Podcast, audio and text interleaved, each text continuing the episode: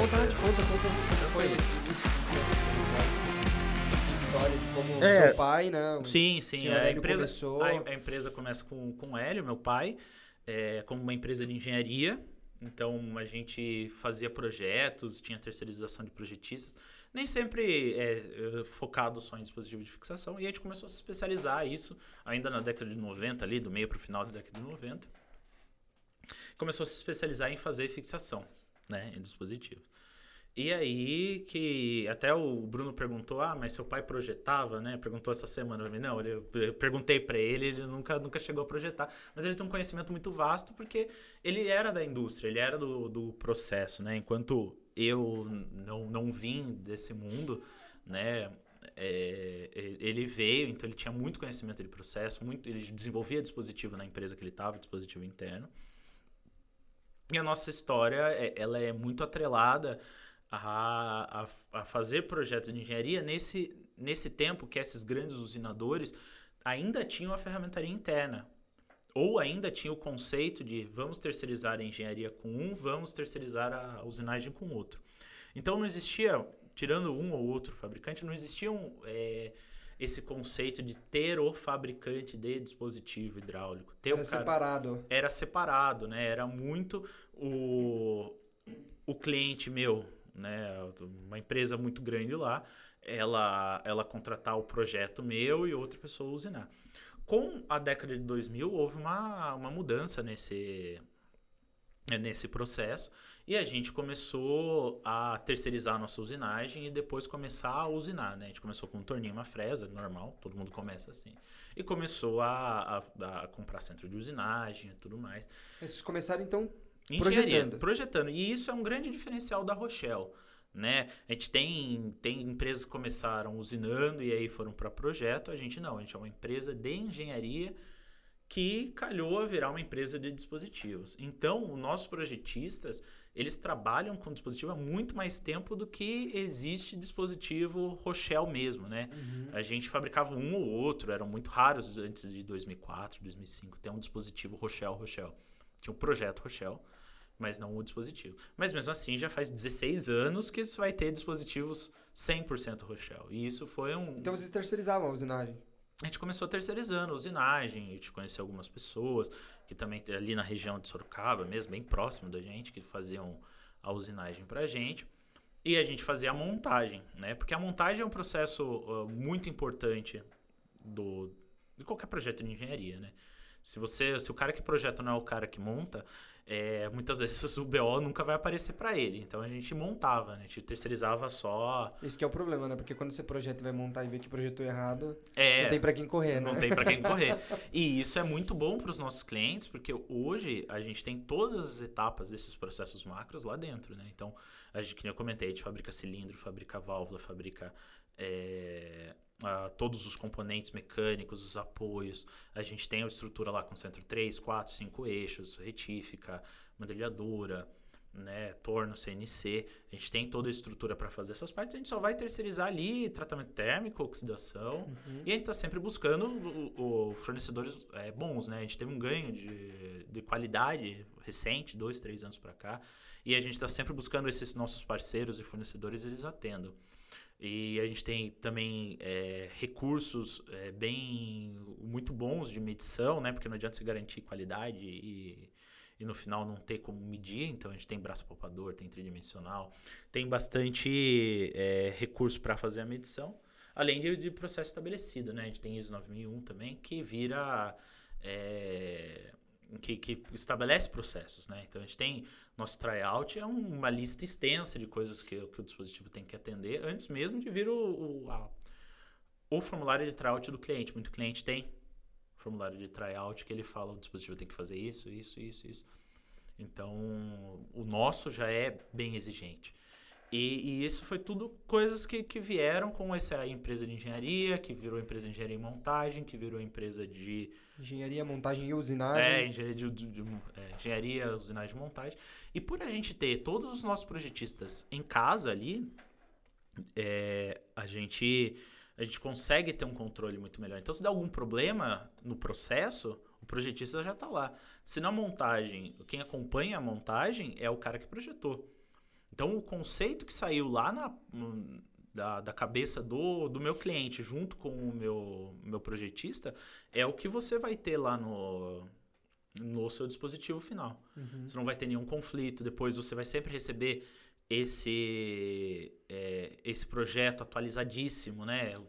Vários frios na barriga do projetista, né? Ai, meu Nossa. Deus, será que vai funcionar? Por isso. Prende, prende, prende, Prende, com os dedinhos cruzados assim, ó. É, não, é Não, deixa que eu todo. monto. Aí o cara montou meio esquisito. Não, não tá funcionando. Não, dá licença. E já deixa- começa a sua de- deixa que eu monto. Aí o cara tenta montar e vê, puta merda, esse alojamento eu errei. Era pra Nossa. ser H7 e É, tolerância Tá aberta. folgado. Vai vai mexer na caneca, a caneca tá assim. Aí vai pro cara que usinou, pô, É. meu, você matou isso aqui. Não, o seu desenho Já tá assim, né? colo, né? Não, essa peça aqui tá usando Ah, isso, é, isso é dia a dia. Aí leva na Isso- isso Aí é- vai o Bruno lá na tridimensional. Mede aí. Ah, ué, tá na medida. Aí, vixe. É. Putz, grila. É, isso mesmo, é o dia a dia, isso é nosso dia a dia. E aí a gente, como gestor, é, é resolver esses conflitos. Agora uma coisa, Bruno, é interessante ele comentar, né, Bruno? São dois Brunos, né? É... Dois Bruno Silva. Eu sempre Dois faço Bruno essa piada Silva, com o? Bruno Silva. Dois Bruno Silva. Nossa, É é o que- Bruno Ibrahim. Esse é o Barbosa? É. então, é, dois Bruno Silva. Então eu vou chamar você de, de Brunão. É. É, Bruno, uma coisa interessante ele comentando da Rochelle é que tem muitas empresas que hoje têm um conceito inverso, né? De não, eu, pro- eu quero ficar com a engenharia e a usinagem eu terceirizo. Eles não, eles já eram engenharia e internalizaram a usinagem, né? Em vez de. Pra De ter um maior controle. né? Pra ter um maior controle.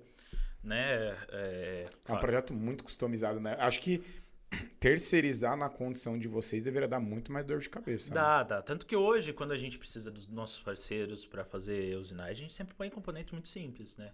Nunca o que é medida fechada, nunca o que é realmente o nosso core do, do processo. Porque senão dá muito conflito, ainda hoje, né? Precisar coordenada errada, etc. Porque não é nenhuma usinagem muito complexa. É, mas as pessoas, a maior parte das vezes, não estão no nosso dia a dia, né? Então, Não sabe que aquela região é importante. é, que aquela região, porque cuidado, ele só né? recebe a peça. Então a gente terceiriza muito pouco e sempre teve uma tendência de terceirizar pouco nesse com, com essa intenção. E, e aí o, o, que, o que fica disso tudo, e eu acho que é o maior diferencial nosso, é esse know-how que meus projetistas têm, que, que meu pai, o Hélio, tem, de entender como é a fixação, de falar para o cliente que ele precisa e não precisa. Nem sempre ele quer ouvir, mas isso é normal. Mas a gente, a gente é bem, é, bem sincero, bem honesto nisso no que a gente pode oferecer e o que a gente pode fornecer. Né? É, e é bem interessante é, essa forma como aconteceu. E aí tem muitas nuances, né? A gente tinha terceirizações, a gente fornecia para um fabricante de máquina de só projeto. É, a gente tem. A gente começou com uma Skybook, né, que né, já cheguei a conversar com o Bruno Silva. Hoje, nosso pátio lá é cheio de Okuma, DMG, Charmiles, né? E, e aí, esse crescimento, e aí a gente sempre voltado ao que a gente produz, né? Por que, que a gente tem máquinas 5 eixos? Para esse ganho em processo. Porque nossas peças são simples, no sentido que elas são prismáticas. A gente não tem demanda de muitas revoluções, muita. Não precisa fazer muitas hélices, né? Nosso, mas a gente tem muito ganho de produção. E tudo isso a gente foi ganhando experiência conforme fomos desenvolvendo a usinagem. Mas o dispositivo em si, ele, ele o, o nosso conhecimento prévio de dispositivo vem muito antes da gente ter esse conhecimento de usinagem. De usinagem. E isso é muito interessante e muito bom para os nossos clientes, né? Pelo menos a- na nossa visão. É o que mais a gente tenta vender, Não, né? É sim. Não, show. Perfeito. E eu acho que, acho que ainda dentro dessa, dessa situação da empresa, vamos continuar dentro da empresa, né, Bruno? O bate-papo, é, antes de falar sobre, para ele contar a história dele, é, para ver como que é feita essa gestão da empresa hoje, né? O, como que vocês organizam internamente a Rochelle? Vocês são em quantos colaboradores? Como é a divisão? Vocês têm é, gerente industrial? Co- como que hoje está a estrutura da Rochelle em termos de, de funcionários? A estrutura da Rochelle sempre foi muito enxuta. A gente é uma empresa que tenta manter assim. Funcionários produtivos é mais fácil de, de saber é, quando contratar ou não, porque é por demanda. Mas os funcionários de suporte a gente sempre tenta manter muito enxuto, sempre com a, a menor quantidade de pessoas, para deixar o nosso o, o core business ali aonde precisa estar. O nosso, nosso core business é fazer dispositivo, o nosso, nosso coração, vamos dizer, então, da, da, da empresa, estar aonde gera dinheiro. né? Então a gente sempre teve uma, uma estrutura bem, bem enxuta. E a gente tem hoje 27, vai para 28 agora, funcionários, 29. Uhum. Até tem vaga aberta, né? Tem vaga de, de, de fresador ferramenteiro e de ajudante geral. São vagas bem fresador ferramenteiro convencional, né? São vagas mais. Tem É, que mais morar em sim- Sorocaba. Sim, tem que morar em Sorocaba. O ajudante geral é bom que tenha Senai. O técnico de manutenção é, um- é ótimo que tenha. é, ou, ou qualquer coisa nesse sentido, montador, ajustador mecânico, são cursos para o ajudante geral. E fresador ferramenteiro é bom que tenha uma experiência, justamente porque o cara da frezinha ali tem que ser o cara com as É uma fresadora manual, então. É, fresadora manual, claro que ela tem na régua ótica, né? Tá em 2021. Mas, mas é. Não, tem muito, tem muito lugar que não tem, não. Mas a é- primeira empresa que eu trabalhei não tinha digital, não. Era só é só contando aqui, ó. Mas, mas é que a gente quer o, o, o cara que seja meio MacGyver, MacGyver aí, o cara que consiga achar Consiga soluções. É, porque é mais ou menos, ele vai, ser, ele vai ser um ferramenteiro da ferramentaria, sabe? Então é o cara que. Ótimo, então aí duas vagas. É aquele que deu um probleminha ali no centro de usinagem, não quer É. voltar com a peça. Não, não, resolve aí, Resolve resolve, aí, aí. dá um É, é aí, isso, né? é. Os nossos montadores têm uma experiência com isso também, né? Às vezes eles precisam ir no torno, dar um ajustinho, porque essas montagens desses conjuntos, principalmente esse que é pequenininho, parece, ele é muito mais complicado do que fazer o grande. São peças tão pequenas que os ajustes são constantes, né? E isso é Uhum. muito bom que você tenha dentro também da, da sua empresa, né? Porque aí você tem recurso para fazer os ajustes e conseguir liberar o dispositivo melhor. Você não deixa passar nada, porque você tem o recurso dentro. E mais rápido também para o cliente. Uhum. né? E aí hoje então a estrutura seria então, você 27. tem o departamento de projetos, Sim, nós temos hoje o departamento de uso de suporte, né, administrativo, RH, financeiro. É, temos ó, o setor de projeto, a, a, engen- a- essa é a engenharia, tem a usinagem e tem a montagem, né? E o setor de compras também. Uhum. Hoje na estrutura eu fico mais com a parte comercial. É, meu pai, o, o Hélio, ele é o, o diretor mesmo da empresa, o que, o que, É o que manda. é o que É manda, que, assina. manda, desmanda, Que fala, assina. desfala, é, assina, assina pela empresa. E o setor de compras com o meu irmão. Esse é o, o principal. A produção, a gente tem um líder de produção. Uhum. E, e aí, o líder de produção, ele vai cuidar de toda a parte da usinagem. Então o projeto fica com com o seu pai. A parte de projetos, é, é- é quem é responsável por avaliar e tudo mais é, é o meu pai. É Certo. meu pai. A parte de produção, aí é uma parte que é, é ele junto com o Peterson, que é nosso líder de produção, junto com comigo às vezes, quando com o Hélio não tá. E com o meu irmão também, porque a compra, escolher ferramentas, escolher toda essa parte mais técnica de, da- das compras e tudo mais, fica com o meu irmão. Uhum. E aí a, a- a gente funciona é bem assim. É, é- é uma empresa pequena, né? Uma empresa de, de 27 pessoas. Eu acho que entre meus concorrentes eu devo ser o menor de todos. E a gente gosta de ser assim, a gente trabalha num turno só, para ter maior controle sobre a produção. A gente já trabalhou em dois turnos, já teve o dobro do tamanho. E quando a gente escolheu ser menor, eu acho que isso é legal falar, foi quando a gente conseguiu achar o melhor.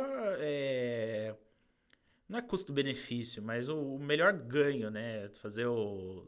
Era um acréscimo. otimização. do- Otimização era acréscimos decrescentes, a gente adicionava mão de obra e, e ganhava menos. Então, esse.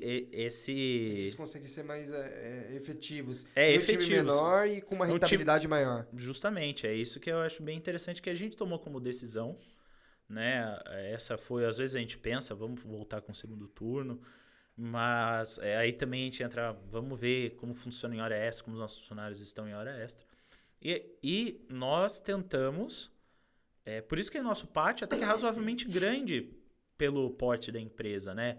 A gente tem nove CNCs lá, para uma empresa de 27 pessoas, é uma, é um- uma coisa razoável, né? Pra, Nove, tá quase metade, né? Do- é, do nosso Sim, né? efetivo ali, a gente tem 12, 13 na produção, 9 estão em máquina CNC. Então, a gente sempre prezou por isso de forma a ter uma otimização ali, tanto de ganhos quanto de controle de qualidade. A gente perdia muita qualidade em- tendo um segundo turno, era muito problema de pessoal. E aí, com um turno só, com um, um controle mais ali, então tem uma empresa é, familiar também, mas muito maior que a gente, que a gente se espelha bastante, assim, do, do método de gestão. É, é que é o, é o dono e o, e o, e o executor ali. Uma empresa grande, 200, 300 funcionários funcionando dessa forma. Então a gente observa que, é que é um modelo viável. Uhum. E a gente gosta de estar a par do que está acontecendo ou não. Então, é, é o líder de produção, ele fica muito mais é, relativo a, a problemas técnicos ali, é coisa que ele precisa decidir na hora. Mas a gente está sempre ali atuando e, e querendo ter o controle. Então, o dispositivo, é, pode ver, é eu que estava pondo a peça ali, naquele ali que eu até brinquei com vocês Uhum. eu, eu gosto de fazer essa parte, eu gosto de ver como tá. Dificilmente eu não vou estar envolvido no processo. Sou eu que atendo. Muitas vezes você liga na Rochelle, quem vai atender sou eu. A gente tem, tem, tá a Fernanda, tem a Sueli, tem quem atenda, mas às vezes elas não estão disponíveis. Aí logo em seguida que toca para elas, toca para mim. E, e aí sou, sou eu que, que, que vou atender a ligação, vou conversar com o cliente, eu que depois o cronograma que ele vai pedir, sou eu que vou fazer. Então, essa relação de ter o Bruno, ter o Hélio, ou o André é um pouco menos com o cliente, né? Ele é mais com os fornecedores. Ou o André com o fornecedor, tá sempre ali do lado, muda completamente a visão, porque vai ter a visão do dono, né? Dizem, ah, os olhos do dono que engordam o gado, né? Claro que é, é bem, é meio controversa essa frase, porque pressupõe que o dono precisa estar sempre trabalhando, sempre estar ali, mas ele precisa estar sempre pensando na empresa. E é isso que a gente faz. A gente não tem um momento que a gente não esteja pensando como melhorar, como produzir mais e, e como fazer melhor, como pôr uma nova ferramenta, uma nova pessoa, é, ou trocar uma pessoa para conseguir gerir e ter, vamos dizer, menos dor de cabeça Uhum. e um maior controle. Mas aí, até nesse sentido, e o que você espera desses 27, são, é, vamos lá, 24, 23 colaboradores, o que, que você espera deles hoje como, é, como dono da empresa, deles de perfil? Certo, é, a gente tem alguns perfis diferentes, né, dentro de uma empresa, principalmente quando você tem um um- uma parte de usinagem, montagem e engenharia. São três perfis completamente diferentes, né? A gente precisa, e a gente já tem isso, nossos, nossos colaboradores, nossos funcionários, eles nos atendem muito bem dentro das nossas expectativas. É, a gente precisa que eles é, estejam a par das obrigações né? E desenvolvam da melhor forma as atividades às quais são designados. E, e aí, para alguns, né, existem demandas que, que são designadas, que, por exemplo, precisam puxar a demanda, né? Por exemplo, montagem, a gente observa que nossos montadores nem sempre eles eles vão ter o, o dispositivo completo, mas eles precisam é, se virar para conseguir montar o que dá e aí puxar uma, alguma outra atividade. Ser seja bem uma proativo, de... de... ser proativo, né? Enquanto é, outros tipos de, de funcionário, ele estando ali, fazendo, executando a atividade dele muito bem, é, é suficiente. A proatividade é o ponto, acho que, primordial para qualquer tipo de produção, qualquer tipo de, de, de produto, qualquer tipo de empresa. Né? A gente entende, prefere as nossas entrevistas, nossos perfis agora, está sempre buscando sempre a proatividade, ainda mais é, essas vagas. Por exemplo, o ajudante geral é um cara que, apesar de ter tarefas mais simples, ele tem que ser um cara muito proativo. Ele tem que estar sempre buscando o que fazer.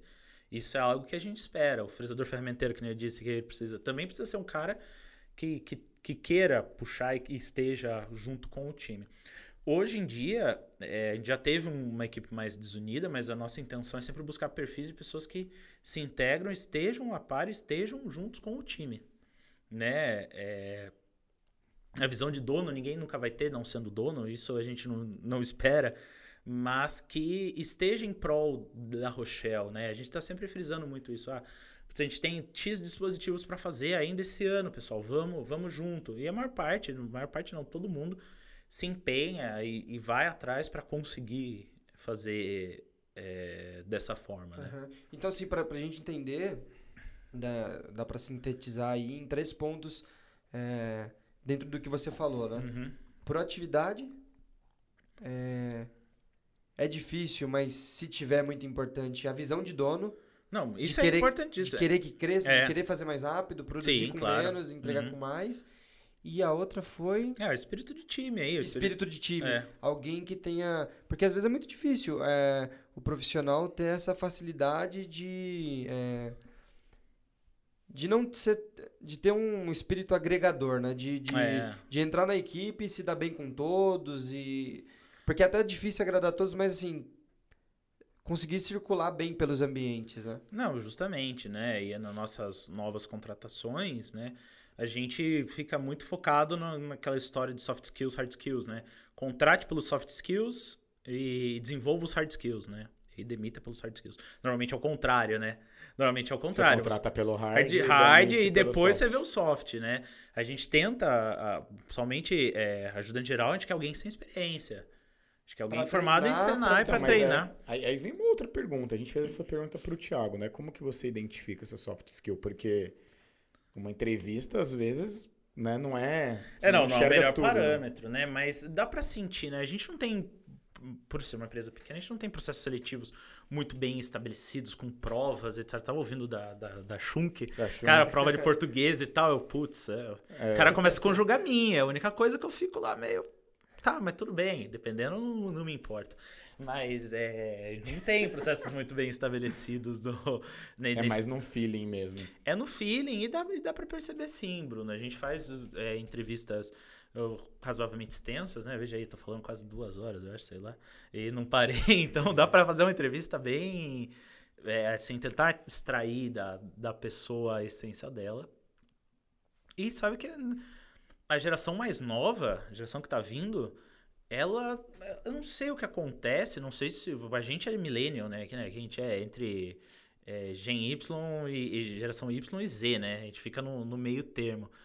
A, a gente ainda tem um comprometimento com empresas mais novas, torna cada vez mais difícil. Tá, o mundo tá muito individualista, né? O cara só tá olhando pro umbigo dele. É, então, por exemplo, a, a gente tava com, com um funcionário, o cara ele queria aprender, a gente foi a primeira oportunidade da vida para ele entrar no metal mecânico, ele saiu em um mês e meio por, por xizinhos a mais, assim, por uma querelinha a mais. Então a gente observa no pessoal mais novo uma falta de comprometimento que é realmente algo que, que tá pegando pra gente. Tá, sim, agora tá muito difícil contratar. Não sei se vocês estão nessa fase, se vocês participam desses processos, alguma Não, coisa assim. é, Tá, É, tá não, as- muito difícil. As eu vagas observ- mais específicas é, tá cada vez mais difícil. Tá cada vez mais difícil e o comprometimento tá baixo. Então, a entrevista, por que, que eu tô falando isso? Porque na entrevista eu tento extrair, não que eu seja muito bom nisso, mas eu tento extrair, né, as, a maior parte de informações de forma a observar o espírito de time, pergunto de proatividade, peço um exemplo, vejo o quanto a pessoa fica em cada empresa, o quanto ela quer se desenvolver na área, quanto ela tem de ambição de, de estar em algum lugar ou não. É, o espírito empreendedor, claro que com certo limite, até porque é, eu tava vendo o Karnal falando uma vez, o, o Karnal falando uma vez, ah, mas vocês, vo- vo- ah, você quer que eu faça uma, uma palestra de, de espírito empreendedor na sua empresa, mas você quer que a pessoa saia da sua empresa? Então, não, não, não, não, eu acho importantíssimo a pessoa ter essa visão e tal, mas a, a realidade é que é, depende de um certo ponto, se a pessoa tiver muito espírito empreendedor, a melhor coisa que ela pode fazer para a vida dela é abrir o próprio negócio e botar a cara a tapa, que é o que a gente faz. Né? Todo dia eu tô aqui, eu sei o que eu tenho hoje. É, que três meses, que como vai ser o mercado, como vai estar. E isso só o empreendedor pode, po- pode sentir na pele que que é isso, né? Para o funcionário, claro que é muito importante também. Mas não é da mesma forma, porque é, é loucura. O- uma, uma pergunta que às vezes eu ouço muito, acho que até você já fez pra mim, Lucas. que não sou empreendedor, mas trabalho comercialmente ativo e Uhum. a empresa depende de venda. A pessoa fala, mas não vai chegar um momento em que você vai ter vendido software pra todo mundo? mas imagina, se você for pensar assim, para e pensa. Se eu não vendi, outra pessoa vendeu.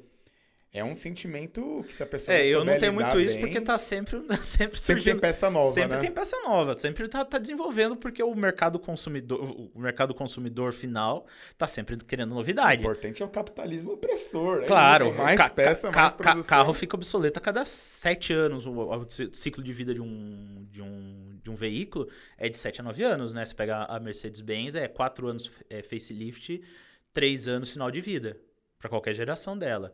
A caminhonetes, né, por exemplo, é 9 anos de tempo de vida. Por com isso que dois facelifts. Por isso que o mercado automotivo é o sonho de todos, porque Vai precisar de ferramenta, vai precisar É, de, de cone, né? vai precisar É. de máquina nova. Mas, mas você fala, a gente tem uns sentimentos assim, né? E, e se não tiver desenvolvimento? E, por exemplo, a gente está em 2021 agora, outubro, né, de 2021. É, graças a Deus, a gente está com bastante serviço, mas provavelmente uma demanda reprimida do ano passado. Como vai ser em 2022? Se a gente não tiver uma aceleração do, do, do crescimento, e realmente for aquele crescimento em V que não aconteceu, mas pode acontecer, você vai discordar, mas pode acontecer. É, é, se acontecer dessa forma, a gente vai continuar tendo desenvolvimento. E se o mercado estagnar porque é só essa demanda reprimida e todos os meus É. clientes vão só agora produzir, certo? Agora eles já estão com o ganha-pão lá, com o negócio, e não vai ter desenvolvimento novo. Chega de dispositivo novo, eu vou usinar o que eu tenho. Rochel, É, espera aí que daqui a É, pouco... então, acontece. Acontece bastante, porque agora eu tenho que usinar o que eu tenho. Então, tá, nem sempre vai ter desenvolvimento, né? E, e dentro disso, qual que tá a expectativa para vocês do próximo ano? Então, a gente trabalha sempre com é, três, quatro meses, assim, nossa perspectiva é muito curta. Nosso, nosso horizonte, assim, é farol baixo. A gente não, não consegue ir muito, adi- muito adiante, não. O que a gente observa é que a gente está com bastante trabalho, bastante cotação. E eu consigo te mandar uma foto, é uma foto do momento. Aham. O momento parece promissor, certo? Mas essa constância é, é algo comum diário nosso. Eu, não- eu- eu nem gosto muito de falar, não, eu vou crescer X% aqui um ano, vou virar isso, vou virar aquilo. O que eu consigo dizer para você é, eu consigo atender meus clientes atuais, tenho bastante desenvolvimento para acontecer, e é isso que eu vou fazer, né? O mercado de dispositivos, os grandes usinadores não são muitos. Eles- Uhum. e, e eles não se desenvolvem do dia para noite, né? Alguns já surgiram, já foram embora, os grandes usinadores, mas sempre fica aquele, aquele, aquele bolo Aquele ali, corpo ali. aquele né? corpo com uma certa demanda. Então, é, não existe um, um- um mercado tão crescente de dispositivos. Claro que tem muitas internalizações, mas se um cara tá, tá, tá trazendo para dentro do país É um tá mercado então muito mapeado já, né? é, muito mapeado, muito conhecido. Claro que tem clientes que nunca ouviram falar da Rochelle, como tem clientes que nunca ouviram falar do meu concorrente Y, e aí eu vou começar a vender para esse, mas eu tô vendendo para lá, meu, meu concorrente não tá, eu, se meu concorrente tá vendendo, eu não tô vendendo. E é projeto por projeto também.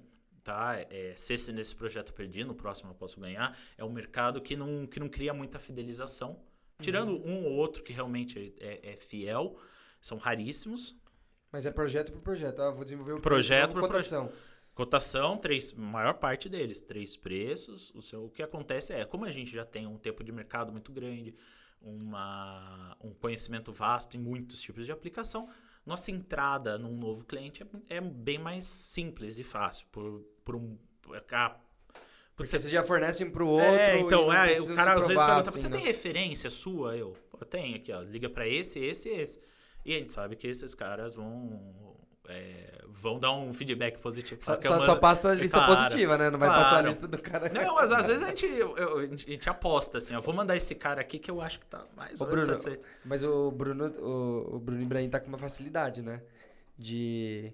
Não, eu não preciso falar o quanto eu vou crescer, né? O nosso não. Você precisa É. crescer X%. Não e- cresce. Então, Não cresce de 10 a 15%, não, pra você ver. Mas, mas, você- mas você sabe por que disso? Porque a, na nossa visão, o, o mercado de dispositivos, claro que vocês vão conversar com, com concorrentes meus, vocês vão conversar, a visão vai ser completamente diferente. Mas na nossa visão, isso não significa que a gente está estagnado. Todo dia eu tô, tô batendo numa porta diferente. Aham. O mercado de dispositivos, ele tem um tamanho, no máximo, para crescer muito pouco.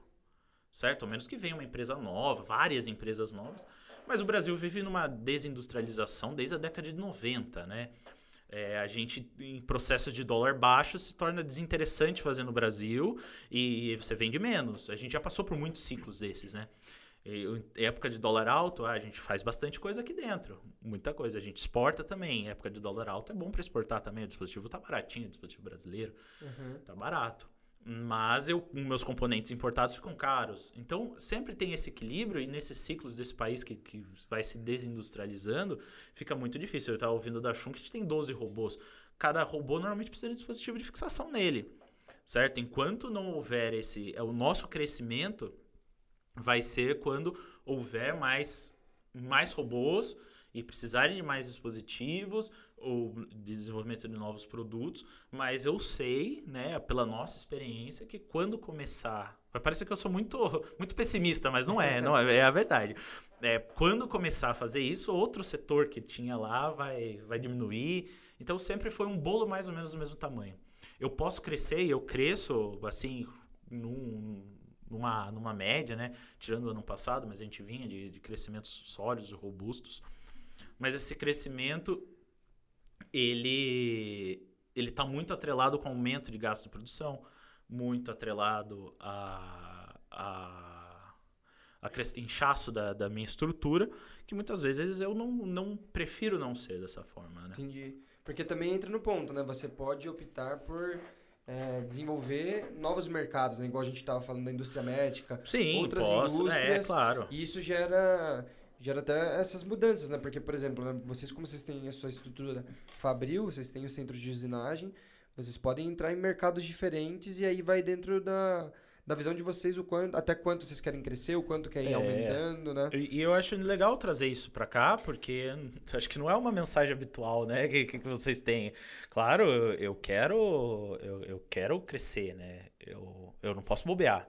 Se eu bobear, outro leva. Eu tenho que estar lá. Eu, e eu sou bem agressivo com essas coisas, né? Pode observar pelo que eu comento aí em off, eu sou bem agressivo com essas coisas e não me eu, eu não tenho muita muito papo na língua aí pra negar isso não. Uhum. Mas é, também não vou não vou fazer loucura pra não De ser o mais otimista possível. é, não, e fazer loucura de não, eu preciso estar nesse mercado, eu preciso fazer isso, vou vender a preço de banana e tal. O dispositivo tem seu preço, a gente é, é bem competitivo em preço, mas não adianta uma visão de. Por isso eu até comentei que é projeto a projeto.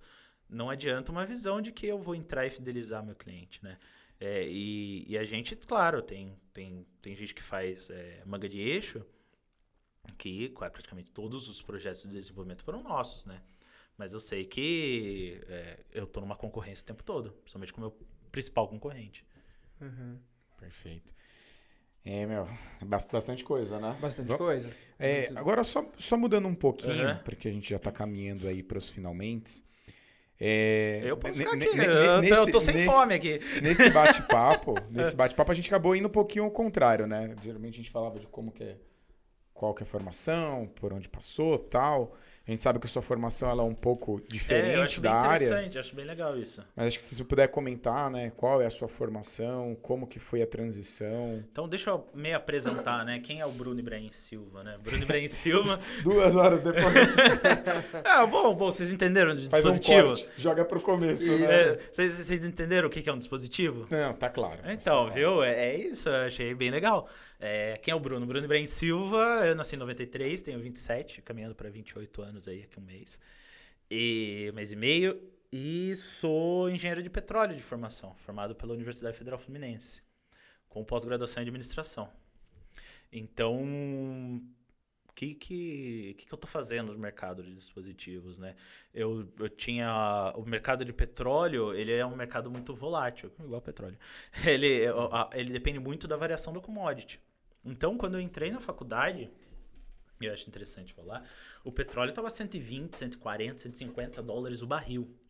Só que por que a gente não percebia isso na bolsa? Porque o dólar estava 1,70, 1,80, né? A gente estava fazendo reservas muito grandes de, de, é, de dólar no país, né? A gente tinha muitos investimentos. E no que eu entrei em 2012, e existia emprego para todos, e eu realmente, eu, assim, eu sempre quis ser engenheiro, você, achar, você vai achar foto minha fazendo propaganda da escola que eu estudava, que eu era o garoto propaganda que ia fazer engenharia, né? E, e aí eu fiz a engenharia que daria mais dinheiro. Não, lendo engano. O mercado foi desaparecendo conforme É, eu fui me formando. repente- A, a sua idade, é, acho que é bem. É, de muito 94, próximo. É. era o sonho, né? Não, tipo, é, no primeiro ano de ensino médio, não. É a profissão do futuro é fazer engenharia de petróleo, um porque. Vocês ouviram isso? Teve pré-sal também, né? É, o, pré, tava o pré-sal, o né? pré-sal, ele tava. é, vamos lá, 2007 a gente tem aquela icônica foto do Lula com a mão suja, né? é, dizendo que a gente. Assim, é, né? é, não, justamente bem conhecida, né? É, nós somos autossuficientes, né? Em petróleo. E aí ele começa a escalada, ele produzindo pré-sal, até no, no campo de, de Marlin, acho que é Marlin Sul, Marlin Norte, meus colegas, se estiverem ouvindo, que me corrijam. O antigo campo de Lula. Meio estranho o nome do campo que mais produz no Brasil ser um, ser um animal, um molusco, mas é porque os nomes de todos os campos é, das, das bacias de Santos, e eles são é, nomes de, de animais marinhos, né? Então, é, Bem controverso, né? é, não, é, mudaram, mudaram o nome recentemente. Acho que não teve muito a ver com a política, só para desviar da política. É, então eu, eu vim, eu entrei, e aí eu acho que pelo que você comentou, o Tex comentava bastante, engenharia de petróleo era do futuro, porque o Brasil ia produzir o pré-sal absurdamente, e foi Ta- verdade. Tanto que teve o polo de Macaé, que foi um polo. É, gigantesco. Então, meus, Gigantesco, né? meus, meus veteranos formados lá, eles estavam todos trabalhando em Macaé. Nossa, era todo dia avião Rio de Janeiro, Macaé, no ATR lá. Pousava, Todo mundo bem, pegava, ganhando bem pra caramba. é, né? trabalhando na Bombando. Schlumberger, Halliburton, é, todas essas empresas aí, Modec, e, e indo pra, pra plataforma, voltando. Tava todo mundo muito bem. Você chegou a embarcar em alguma plataforma ou não? Eu, eu cheguei a embarcar, mas embarcar quando ela tá atracada. Por quê? Porque existe um curso de salvatagem. É um curso caro, extenso, que é um curso particular, né? Um curso pago, né? Então, o que acontece? Só vai fazer esse curso quem ou vai precisar embarcar por motivo de trabalho ou alguém que quer entrar na profissão e já quer é, que o é, que quem for contratar ele não tenha esse gasto, né? Isso é um diferencial no nosso mercado. Um diferencial pequeno, porque tá, tá nos custos fixos da empresa, treinar todo mundo de salvatagem. Mas tem gente que faz. Então, como, como estudante, você nem pode, eu acho que, fazer essa salvatagem, porque você não tem uma profissão estabelecida. A gente. Eu embarquei numa plataforma que estava atracada, numa, numa uma plataforma de perfuração. Mas a, a sua a sua visão seria, não, um dia eu vou trabalhar embarcado Justamente, ou não? porque, nossa, era uma visão bem interessante, né? Financeiramente era. uma Não, financeiramente opção, né? é, é- ela, é, ela é boa, né? O, você ou trabalha 14, 21 numa Petrobras, ou trabalha, você vai dobrando o turno, né? Dobrando, dobrando, dobrando, e ganhando em hora extra, ganhando tudo. E, e aí descansa 30 dias, trabalha 30, descansa 30. É, Poxa, já ouvi, é, é real isso daí é uma mesmo, real, então. é, é, é uma rotina muito legal, né? Putz, imagina você trabalhar um mês, mas poder descansar outro mês e com rendimentos de três meses. É mais ou menos isso, entendeu? Então, era uma visão bem legal para um moleque de 18 anos, né? Eu passei na faculdade com 18. A gente tinha uma visão bem legal disso. E o que acontece, né? O mercado, ele foi se desfazendo... Ele foi se desfazendo, foi acabando Foi rápido, né? Não- Foi, na minha formação já não tinha mais tanto emprego assim. Aí eu, eu participava de bastante coisa, fiz empresa júnior, que é uma experiência bem legal, né, na, na, na universidade. Então foi a primeira vivência empresarial que eu tive, foi como, como empresário júnior, né, que trouxe uma, uma pequena bagagem de como eu precisava eh, me comportar depois, né. Eu não estava preparado e nem tinha interesse em estar na Rochelle, apesar de eu sempre gostar muito da Rochelle. Sempre gostei muito, mas nunca tive muito Imagina o pai dele, Bruno Bravo. Caramba, esse moleque quer estudar Não, petróleo. Não, e- ele me incentivou, cara. Ele Foi o contrário. Eu lembro que um momento é, eu cheguei, pai, putz, deixa eu fazer Facens, que é a faculdade aqui, e, e trabalhar com você. Aí ele virou e falou: Não, não, Bruno. É, todo mundo que eu conheço que seguiu muito nesse caminho virou uma reprodução do pai. E isso não dá muito certo. Vai lá, faz seu caminho, a gente tá aqui. Se você depois quiser vir pra cá, é porque você quis. Vai e se vira. Ele Não falou, vai ser obrigatório, né? não vai ser obrigatório. Tanto que eu- o meu irmão fez agronomia e eu fiz petróleo e nós dois estamos lá. E agora Não, foi fazendo o dispositivo. Não, é, então a gente faz dispositivo. Claro que hoje falta um pouco de conhecimento mecânico, né? Eu, eu cometo alguns erros, assim, mas é um. Eu tô numa curva de aprendizado. Hoje eu já tô muito melhor que dois anos atrás, e que dois anos eu tô muito melhor que Não, hoje. e outra, e a sua função hoje é estar na, na gestão da empresa e ter seu time de engenharia. Justamente, né? Mas é que, por se tratar de vendas técnicas, vocês sabem muito bem, você precisa ter um conhecimento do que está falando, né? Muito difícil quando não se tem esse conhecimento. E o, assim, só, só vo- voltando ali na, na plataforma, você já assistiu o filme Deep Water? Horizon, ou Horizon. Horizonte Profundo Desastre no Golfo. Sim, é legalzinho, eu gostei. É, é aquilo ali mesmo? Aquilo não é- sei, eu não vivi aquela realidade, mas é, é- Ah, não, é muito dramatizado aquilo, né? Claro que não houve um salvador, não veio o. o- Nossa, o mas Mark o negócio Webber. ali é... é... Para quem tiver curiosidade, né? Deepwater Horizon, ou Horizonte Profundo, tá no Netflix, que mostra um pouco de como essa rotina de perfuração... É, mas aí, Em se, alto se- mar. se for pra, pra dramatização, tem uma série brasileira nesse sentido, né? No Globoplay. Tu acabou de lançar recente, não é? Não, é Não? razoavelmente antiga. Ilha de Ferro, acho que é. Eu nunca assisti. Eu, eu não conheço. Eu, eu nunca assisti, mas também trata de uma realidade, claro, fantasiosa. É né? de 2018, é. É é uma realidade meio fantasiosa de como é o trabalho em plataforma. E eu não posso falar sobre o trabalho em plataforma, porque eu não, não sei.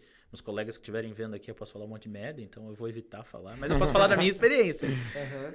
É, E você fez, de- de- dentro dessa formação, você foi pra um país que é. É, eu, eu, o é, eu ia né? chegar lá. Eu fui empresário júnior, que eu achei muito bom, porque lá é um lugar onde você pode errar. E, puta, você, você erra muito, né? Eu, assim, como eu sempre tive um perfil mais de, de gestor do que qualquer outra coisa, eu fui pra direção com dois meses de empresa e só fiz cagada, né? Assim, não sabia o que fazer. Fui pra marketing, uma área que, que não tinha nada a ver. Eu, eu tenho muito pouca habilidade com, com softwares, assim, no geral. Né? Meu Excel é muito meia boca. É, e, e aí eu fui para essa gestão e ali errei, errei feio e foi uma boa oportunidade errar ali. Eu acho bem legal isso. Quem tiver a oportunidade de, de ser empresário júnior, né, tiver essa estrutura na sua, na sua faculdade, é bem legal fazer, porque você vai aprender como lidar com o cliente estando na faculdade. Mesmo o cliente que te contratar, ele já está esperando que você erre. Entendeu? Então você tem você é um café com leite no, no mercado e é muito importante para quando você for para o real, você está Já com é, uma bagagem. já com uma mais bagagem, nem que seja o né? estágio. O estágio é muito valorizado, principalmente onde existe um, um mundo forte de empresa júnior, que é no Rio de Janeiro. O Rio de Janeiro é muito forte em empresa júnior. Tanto a UF, quanto a FRJ, o ENF, todas, é, Unirio, todas têm uma estrutura de empresa júnior. Depois da empresa júnior, aí eu fui para o capítulo estudantil também. Sempre, eu, eu nunca fui, eu sempre fui um aluno mediano é, nos, nos cursos no ciclo básico apesar de muito nerd na- no ensino médio, é, na faculdade sempre fui é, muito mediano e sempre fui atrás dos. Conheceu os barzinhos. Mudou de cidade, Cidade, conheceu o barzinho. É, o pior, o pior que não, não, foi, não foi muito Ouvindo isso, um- cara. Puxando um dois, um três. Não, jamais. Ah, e um aí, dois. Paulista? É, ia, ia. É, não, sempre. É a primeira vez que eu falei bolacha lá, cara. Nossa, Nossa, Senhora. biscoito. Não, pior, biscoito. pior que bolacha é lousa. Eles não usam a palavra lousa. É Ele- quadro. É quadro. Quando eu falei lousa, cara, eu fui zoado até a última. Professor, não apaga o que tá escrito na lousa. Aí eu virou o moleque. Lousa! É quadro, rapaz! Eu, tá bom, isso foi outra coisa. Que é. é... Ah, tem muitas dessas coisas muito além de bolacha e biscoito. Tem. Tem muito mais coisa que, que é o dia a dia lá. Era, era, era puxado no começo, mas depois você começa a falar um. um- Você corta um pouquinho o R, já, já, é, já é meia boca. Ele já não sabe de onde você vem. já não sabe de onde você vem. Aí você puxa um Rzinho, um pouquinho só, já é suficiente. Eles já sabem que pelo menos você é um paulista que tá morando lá faz tempo. e, e isso ajuda depois. No, e, e pegar o do quadro também, que é muito importante. Aí eu fui pra Noruega, né? Eu, eu fiz Ciência Sem Fronteiras. E depois desse capítulo estudantil, que também foi uma experiência curta, que aí eu tinha uma, uma função de tesoureiro também, eu não sabia nada de dinheiro. Também não tinha muito dinheiro, ainda bem. Era mil conto que tinha na conta, então não, não fazia. dava pra se virar bem.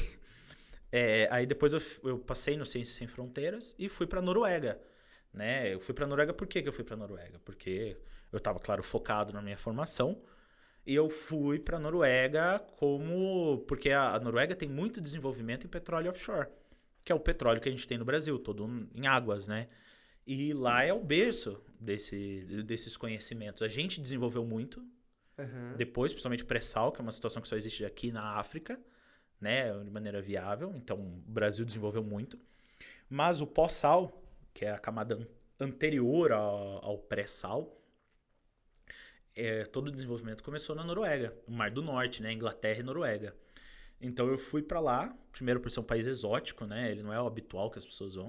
O custo de vida é altíssimo, mas eu tinha uma bolsa compatível Aham. né, uma bolsa muito boa, até cedida pela, pela Equinor, né? A Equinor, é, Existe no mercado de petróleo a necessidade de 1%, eu acho que a lei não for essa, alguém me corrija, é, 1% precisa ser gasto em pesquisa e desenvolvimento. E com isso eles cederam ao Ciências Sem Fronteiras e minha bolsa. Na, na Noruega era da Equinor, antigo Statoil. E isso é importante falar porque depois eu fiz um estágio na, na Equinor. Aham. Eu fui estagiário de verão lá, um curso especial, e a gente tinha algumas atividades. Então, minha experi- primeira experiência profissional foi lá fora.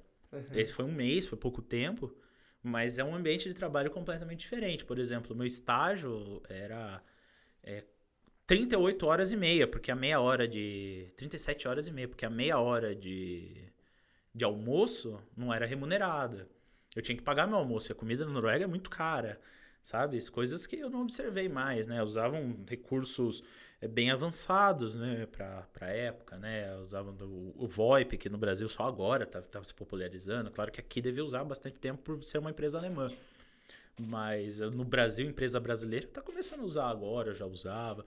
É, eu tinha um chefe norueguês, então eu tinha que ter uma. Claro que ele pegava muito leve com a gente, porque a gente era bolsista que estava lá para ter uma primeira experiência. Mas é, foi bem legal. E morar na Noruega, morar onde tem o tratado de. Esqueci o nome do. Schender, sei lá. O tratado que define que não existem fronteiras, apesar da Noruega não fazer parte da União Da União Europeia Europeia. ela tem o Tratado de Fronteiras, também é bem legal, me permitiu conhecer muitos países, né? Então eu terminava a aula, terminava a prova, eu tinha um final de semana livre, dava pra eu viajar, conhecer outros países. E a Noruega em si é um país muito bonito, Uhum. muito bonito em, em E, natureza. e assim, é pouco famoso no sentido de, de roteiro de viagem, né? Quando a gente fala de Europa, normalmente o pessoal vai falar de França, de Inglaterra, Justamente. Ah, não, não. Bélgica, Holanda. Acho que não, porque se Claro tem a, sim. as Aurora Boreal é. um Mas aí é que ponto- tá. Mas por que que fala França e Inglaterra? Porque é barato. É muito barato, não é, né? Pelo amor de Deus.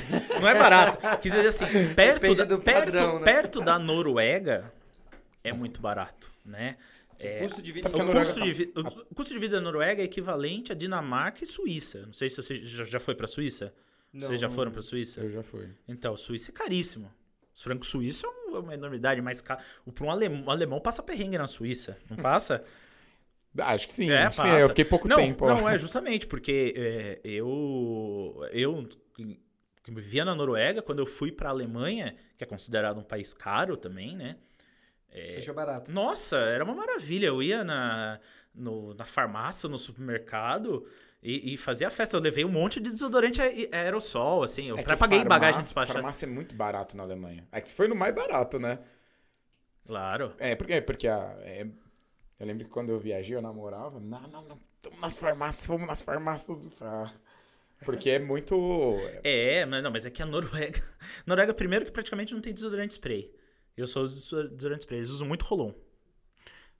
Uma curiosidade completa- completamente aleatória, mas é verdade, é interessante. E é, já lá tem a Nivea, que foi o desodorante que eu usei, é muito barato, 50 centos, 1 euro. Isso era muito barato pra, pra Noruega. Noruega eu ia pagar 15 euros num, 15 euros. num, num desodorante. Então, por isso que ninguém considera muito os países nórdicos no roteiro, porque um hotel que você pode pagar, é, vamos dizer, mochilão, vamos fazer mochilão. Aham. Eu pago 35, 40 euros num, num hostel é, é, quarto compartilhado. Na Noruega nem tem hostel direito, e quando tem, vai custar 100 euros um quarto 100 compartilhado. É, uma diária de hotel, que vai ser o mais comum, vai custar 200, 250 euros. Tá Então, é um roteiro muito caro, muito caro. Uma Inglaterra, uma França. A Inglaterra é um pouquinho mais caro, mas a França, que tem muita hospedagem, muita visita, você gasta muito menos. Esse valor de 200, 250 euros é um hotel muito, muito, muito bom na, na, na- em você- Paris, por exemplo. é. Você comentando sobre essa questão, tem muitas. Na, na GF, por ser uma empresa suíça, tem muito funcionário que mora na França. Porque o salário mínimo na, na, na Suíça, pelo menos há tempos que eu ouvi, era 4 mil francos suíços. Uhum. Então o cara trabalhava na, na Suíça e ia pra França, porque o custo de vida na Suíça é muito alto. É, então, e a Suíça é equiparada à Noruega. Suíça todo mundo sabe que custa caro e a Noruega custa tão caro. Mas as belezas são muito bonitas. Quem tem que ter oportunidade, por exemplo, eu, eu também tenho muito a ver com isso. Eu sabia que a oportunidade de, de viver, conviver com o norueguês e estar lá, só ia acontecer se eu tivesse uma bolsa de estudo. Então, quando, quando eu fui, eu fui lá para conhecer, conviver, né? Então a gente fazia couchsurfing, né? A gente dormia no quarto dos outros brasileiros quando ia para outra cidade, conhecia a cidade inteira e gastava pouco. Porque mobilidade não é caro, né? Mobilidade não, normalmente não é caro, assim, trem, metrô, é, ônibus, né? O caro lá é o funciona, né? Moradia? Caro Comida. lá é moradia e comida. Comida e moradia. E, só que aí você sempre tem. Qual que é o prato comum do norueguês? O norueguês come muito peixe. Peixe. Muito peixe, muito é, seafood, muito pouco é, carne de vaca. Carne de vaca é muito difícil. Então é uma churrascaria lá comer um. É, só churrascaria brasileira, né? Tinha, na, na minha cidade tinha uma churrascaria é, Brasil, chamada Churrascaria Brasil. Fogo de chão não tem lá. Não- em Oslo também não tem. Mas é, é só churrascaria brasileira. É o único lugar que você vai comer carne na, na Noruega é churrascaria brasileira. Ou você comprar um bife. O bife custa 200 reais o quilo. Na época que aqui custava 50, não 200 também. Mas É, tá quase isso. Mas e lá o idioma é o norueguês, né? norueguês, mas eles são todos bilíngues. Quem não vai ser bilíngue é quem você também não vai ter que ter muita relação, né? Quem não vai ser bilíngue vai ser ou um imigrante que acabou de chegar e aí ele tá procurando emprego e ele vai precisar falar inglês e norueguês. Ou alguém muito idoso também que o máximo você não vai ter, assim, no convívio estudantil, você não vai ter convívio com essa pessoa. Então eu, eu me virava muito bem com o inglês. Todo mundo se vira muito bem com o inglês. Eu até fiz curso de norueguês, mas não lembro nada. Fala uma palavrinha aí. Hum, sei, eu falo todas erradas, até tank, é, até obrigado eu falava errado. É, Escola. skol, é, pode ser, skol, mas skol. Brindar. Brindar, é, alguma coisa assim. E, e lá eu, eu lembro que é a região da Escandinávia que forma. Fica sendo Noruega, Dinamarca, Finlândia e. A Finlândia não é escandinava. Não? Não, a Finlândia é nórdica. Né? A Finlândia parece muito mais a Rússia do que, do que a Suécia. É, aí é, é Dinamarca, Suécia e Noruega. E Noruega. Tá. Esses são os três escandinavos. Tanto que os três usam coroas, né? Os três são, são monarquias, monarquias parlamentaristas, ou molde inglês, né? Até pela história você vai ver que eles vão vindo a mesma tendência depois. Depois dos reis perderem a cabeça na França, todo mundo foi começando a não querer perder a cabeça e não perder o poder, né? Então aí todo mundo vai virando parlamentarista lá em, sei lá, 1700, 1800. E tem uma família tradicional, né? E aí é o, é o molde de vida nórdico, né? Que é aquele modo mais simples, né? Tudo com uma igualdade, a social-democracia. É bem interessante. Ninguém é muito rico, mas ninguém é pobre. Assim, é, não é que. Mas ninguém é pobre nem no nível americano, né? Ninguém é pobre mesmo. Qualquer um consegue comprar um Audi, qualquer um compra- consegue comprar um Volvo. Que numa Alemanha não existe isso, né? Todo, mundo- a pessoa compra um Volkswagen, todo mundo consegue comprar um Volkswagen na Alemanha. Na, na Noruega, todo mundo consegue comprar um Audi, todo mundo consegue comprar um Volvo, todo mundo consegue comprar um Mercedes. É comum lá, É então. comum, assim, é comum. Alguém que não. Mesmo o caixa do supermercado, claro que ele vai passar um perrengue comprando uma Mercedes, que não faz o menor sentido. Até porque os carros são bem caros lá. Mas você pega o carro mais vendido da Noruega há muitos e muitos anos é Tesla. Um carro de 100 mil dólares. Eu via muito carro elétrico lá em 2014. Paga bem, né? Só que aí que tava, a caro, gente mas ficava meio às paga bem, margens, então. né? A gente ganhava. Nossa bolsa era metade do salário básico. E é interessante também que. Quanto é salário mínimo lá? né? Não tem, é? então é isso que eu ia falar, não tem as leis trabalhistas, apesar de muito estável os, os empregos, muito estável a, a forma como que é, a, não existe salário mínimo, existe salário básico, né? O mínimo que a pessoa trabalha. é verdade, é um 20 mil mamífero, né? Pelo menos era É que verdade. É, coroa, coroa norueguesa. Crone. Crones é moeda? Não é euro, nem é euro, nenhum Ah, país crone. escandinavo é euro. Finlândia é, Não é euro, euro? Finlândia é, não é, é só nórdico, não é, não é escandinavo. Mesmo que eu esteja falando besteira. Entendeu? Sei. É, é bom não deixar nada certo, porque vai pra internet, né? Então a gente fica na dor. É, é então. E aí, é, Vai que, né? Deixa a sempre um gente não disclaimer, perdoa, né? não. tô falando besteira. É, Então não tinha o salário mínimo, era esses 20 é mil. mil crones, só que eu ganhava 10 mil, né? Então eu tinha que me virar, tinha que dar um jeito lá. Não, Então um caixa de supermercado ganha esses 20 mil cronos. É, e aí um engenheiro vai ganhar 60 mil, não é muita diferença, né? Não é tão disparidade. É, né? normalmente, né, o, o- sempre tem aqueles índices, ah, no Brasil, o rico ganha até 500 vezes mais do que o, o pobre, né? Lá não, lá é sete vezes, oito vezes. Então, um CEO, ele ganha, sei lá, 200 mil crones, né? Enquanto um, um caixa... É, é. 0,12 centavos de dólar. Nossa, Sim, é 0,12. É, eu, eu ganhava 1.200 euros. É de 0,12 bolsa. centavos de É dólar. uma boa bolsa. Que, que nem eu tô falando pra vocês, o nível de, de custo de vida era absurdo, Então, né? os 20 mil. Eu fazia festa quando eu ia pra país leste europeu. Aí era uma maravilha. É. Os 20 mil seria mais ou menos do 2.500 euros. Ostentação só? É, Mais ou menos. mais ou menos isso. E, dá- e dá pra viver razoável. Dá pra você alugar um apartamento com aquele design todo nórdico, comprar as coisas na IKEA e, e viver uma. comer um bacalhau e um salmão, que é, são, que é outro nível. Isso é uma coisa bem 2.400 interessante. dólares. Lá existem níveis de salmão. Tem desde o o nível de salmão que eu comia, que era o lascas de salmão, que é o resto do resto, congelado, até você comprar uma peça gigantesca. O salmão mais gostoso na vida que eu comi foi lá, obviamente, bacalhau também. É, e eles caçam baleia, né?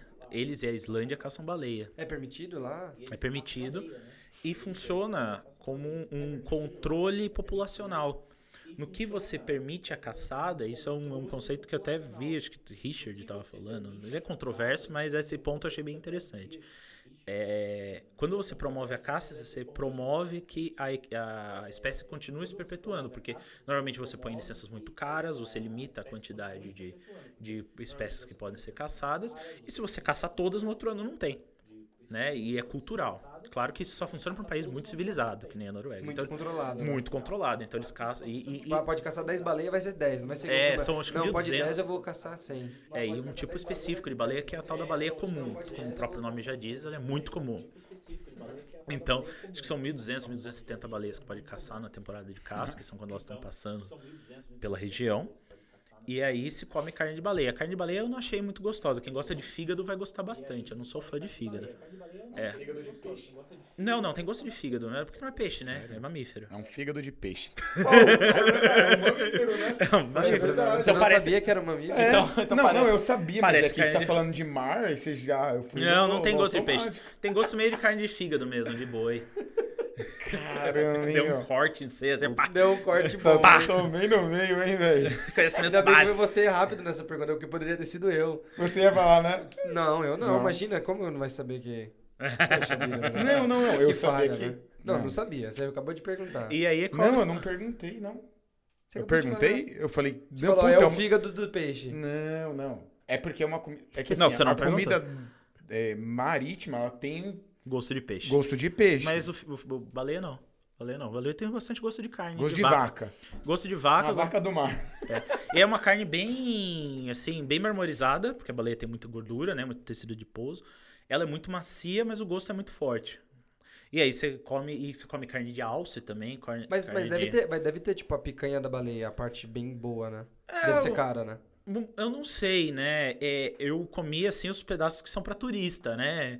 Apesar de eu, de eu, de eu morar lá, né? Eu, eu só tinha acesso à carne de baleia, eu só achava no, no Summer Market lá, um, um, é, Bergen, que é onde eu morava, né? Ela é uma cidade muito turística norueguesa.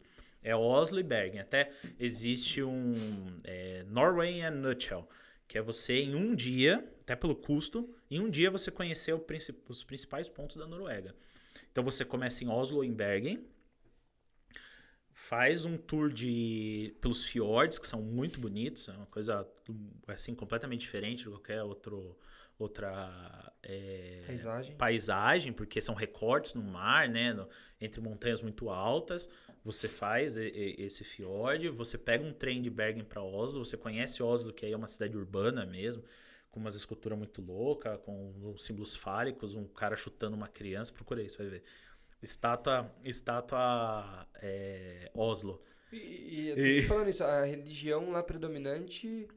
É, o proten- é, na verdade, eles são muito agnósticos, né? Eles não, não têm religião, mas eles, es- eles têm uma religião oficial. É, meio, é tudo meio contrassenso naquele país. É um negócio muito louco. Eles têm uma religião oficial, que é um presbiteriano, é um, é um prote- protestantismo é, aos moldes da igreja anglicana, sabe? Que nem eu tava falando, que eles se espelharam muito. É, são essas estátuas muito loucas. Essa aí, ó. Essa é a principal. olha, O cara tá chutando criança, batendo. Aí tem umas coisas muito loucas aqui de criança. ó. É, esse é um parque muito famoso lá de, de Oslo. Uhum. Os nórdicos é, tinham os hábitos muito, né? Pelo menos que a gente assiste em Vikings, né? Dá a entender, assim, meio sinistrão, assim, o jeito Ah, mas isso é assim. moderno. Isso, isso aí é, é- é arte o, contemporânea, moderna para contemporânea. Isso aí deve ter 50 anos no máximo. É, e, é, mas tem Museu Viking também, eles têm uma história muito grande. E ele tem também a cultura nórdica no sentido de religião, se diz os elfos, né? Essa, essa parte que você estava falando, da Aham. mitologia nórdica, né? Não é uma religião. Hoje em dia eles são São mais contos, como se fosse o nosso folclore aqui. é o nosso folclore. É, O nosso folclore são os contos do- da mitologia nórdica que um dia provavelmente eles acreditaram, né? Como também se acreditava nos nossos, ah, nos nossos nossas lendas aqui. A cultura indígena acreditava muito. Eles também acreditavam nesse sentido e depois foi se Mas tornando... hoje não, não. Hoje, hoje é um cristianismo protestante, mas muito pouco praticado. É, é mais para casar mesmo, que o pessoal sempre que vai casar na igreja, existe muito essa tradição. E É nessa linha. Não, é, nessa linha normal, assim, do, do mundo ocidental, né? Maravilha, ótimo. Deu pra conhecer um pouquinho da história do Bruno Ibrahim, certo, Bruno? É. E com coisas bacanas, né? É. E, e a Aurora Boreal que você não Então, não é isso pra aí. Eu, não, e tem também como eu cheguei na Rochelle, né? Não cheguei lá ainda. É verdade. Mas, é, então, a Aurora Boreal, que nem eu tava falando pra, pra vocês em off antes de a gente começar aqui, é, eu fui atrás, eu fui lá pra Tronço. Tronço é acima do Círculo Polar Ártico, lugar extremamente frio, né? O verãozão faz zero grau. No, no, no- no inverno faz menos Zero 25. grau, nossa. E, e aí eu, eu tive que ir até uma fronteira com a Suécia para ver um pouquinho da aurora boreal. Os meus colegas que foram para a Islândia conseguiram ver muito bem. Eu não cheguei a ir para a Islândia. E mas na Noruega eu consegui ver um pouco. É, é bem legal, mas não é assim a experiência que falo. Pelo menos para mim não foi. Muita gente diz que é muito muito diferente, né? Mas para mim foi foi uma, uma coisa assim. é, nunca tinha visto nada parecido, que são as luzes ali refletindo, né, na, atmosfera. É, é bem interessante, mas a minha experiência com a Aurora Boreal não foi grandes coisas, das né? melhores, não. E que nem eu tava, é, que eu, vou comentar aqui, quebrou meu celular, então também já não valeu muito a pena, porque é muito frio, o frio, o frio congela componentes eletrônicos, e isso é uma coisa que só estando numa situação dessa pra você saber. E menos 28 é muito frio, muito frio. Você vai lá querer tirar uma E selfie, vento- fazer um com history. vento ainda ou não? Ué, É, não. E, esse lugar que eu tava, que era no meio entre a Noruega e a Suécia, não tava ventando muito no dia, não. Mas com vento aquilo lá é ma- pra morrer. E aí, eu, é, depois que eu voltei da Noruega, eu, eu tentei entrar no mercado de, de petróleo, não consegui. E no final, eu nem procurei muito emprego depois que eu, que eu tava já para me formar. E, e aí comecei na Rochelle. E é bem interessante, porque você começa, quando a empresa familiar, pelo menos eu comecei sem atividade estabelecida, né? Então, eu tive que galgar. E aí eu me descobri no comercial. Aham. E eu descobri que eu gosto de fazer isso, eu me sinto satisfeito e me- e muito realizado nessa área, né? E aí o resto é, é tudo história para voltar no começo. Não, bacana, perfeito. Deu, deu, deu para entender um pouco toda a sua trajetória, como que foi. E, mas para você foi tranquilo, assim, é, só até, até pra gente ir finalizando. Ah, ok, não vou ficar na área de petróleo. Qu- Quando que você teve esse... Você falou, putz, Olha, é, para mim foi, pro meu irmão nem tanto. Vou, vou- vou usar esse exemplo assim. Ele procurou bastante vaga na, na área dele de agronomia, né? Mas eu não, que nem eu disse, eu sempre tive essa paixão pelo, pelo petróleo, pelo, pela Rochelle, pela Rochelle. E o petróleo foi me desanimando aos poucos. durante certo? o processo. Durante o processo, não Tanto que falei? você falou que você conversou com seu pai primeiro que você queria estudar lá, né? É, eu queria porque eu gostava muito, mas ele tomou uma decisão muito assertiva. e Eu acho que você estudar fora, com essas experiências que eu tive, nem todo mundo tem essa oportunidade. Cria em você um pensamento muito diferente, muito mais aberto, assim, muito mais do que a, a- uma faculdade, é, uma faculdade de ponta pode oferecer tecnicamente para você, de recurso que aí não vai ser muito diferente de nenhuma outra. O que ela pode oferecer de um ambiente é muito importante, né? Então, você cria uma visão de mundo, ainda mais com o intercâmbio que eu pude fazer, um projeto muito bom que era o Sem Fronteiras e tudo mais. Cria uma visão de mundo diferente. Você observa as coisas de forma a talvez ser muito mais querer englobar, querer utilizar essas experiências extra curriculares e, e extra extra faculdade, extra de convivência e vivência no, na forma como você lida com as pessoas, na forma como você lida com o mundo, na forma como você lida, no meu caso, com os produtos, com os clientes, né? Então, eu não me arrependo de ter feito engenharia de petróleo, não me arrependo de ter frequentado a UF, não me arrependo de ter feito o intercâmbio, que tiveram muitas dificuldades em tudo isso, hum, porque eles me deram, e, e eu vejo isso, uma visão de mundo completamente diferente da que eu tinha né? Eu era muito mais limitado e tudo mais, e eu observo isso em pessoas que não tiveram todas essas oportunidades. Graças a Deus eu pude é, ter tempo para fazer todas as atividades uma por vez, né? E, e, aí permitiu que eu tivesse uma visão de mundo muito mais abrangente, né? Tentasse entender muito mais as pessoas, tentar entender a, a forma como o mundo funciona de um jeito muito mais é, de observação antes do que realmente ter que botar a mão na massa e ir aprendendo, com, tendo que, que estar ao mesmo tempo estudando e fazendo outras atividades e tudo mais. O europeu ele respeita muito isso, né? Assim, de Nas cada etapas, tempo né? ter uma etapa para é, ser plena, né? Sim, justamente. E, e eu, assim, é, claro que isso não é a realidade da maior parte das pessoas, mas eu pude ter isso. E eu achei que foi muito significativo, né? Você ter dessa forma gera em você uma consciência, uma consciência de mundo e experiências que, no mínimo, geram um podcast de três horas, né? Então, então eu acho que é válido, né? Uhum. Não, perfeito. Boa, não sei se você quer perguntar mais alguma coisa para o nosso é, convidado. Eu queria ficar numa, numa linha, né, assim...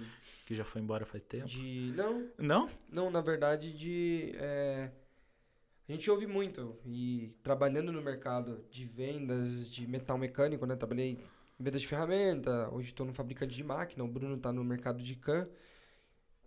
Como que você enxerga hoje a possibilidade de, de, de um jovem, ou não tão jovem assim, de empreender no mundo da metal mecânica? Eu já senti que você tem uma visão de que o mercado já...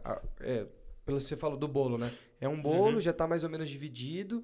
Você enxerga que ainda tem oportunidades de, por exemplo, surgir uma nova Rochelle, não só falando de dispositivos, mas um, é, surgir um usinador. Você motivaria essa, essa pessoa a montar uma usinagem, a startar um projeto desse tipo? De comprar sua primeira máquina? Igual você falou, a história de.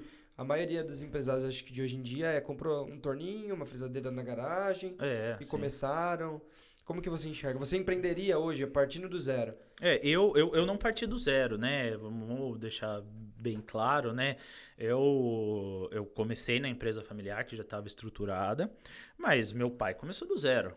Então, se ele come, se alguém que perde o emprego com dois filhos pequenos começa a empreender assim do, do nada com, com o FGTS, né? Muito mais ele conseguiria outro emprego em processo e começou a empreender. Eu acho é, na cara e na coragem. Eu tinha tinha dois anos, meu irmão oito, eram uhum. duas crianças.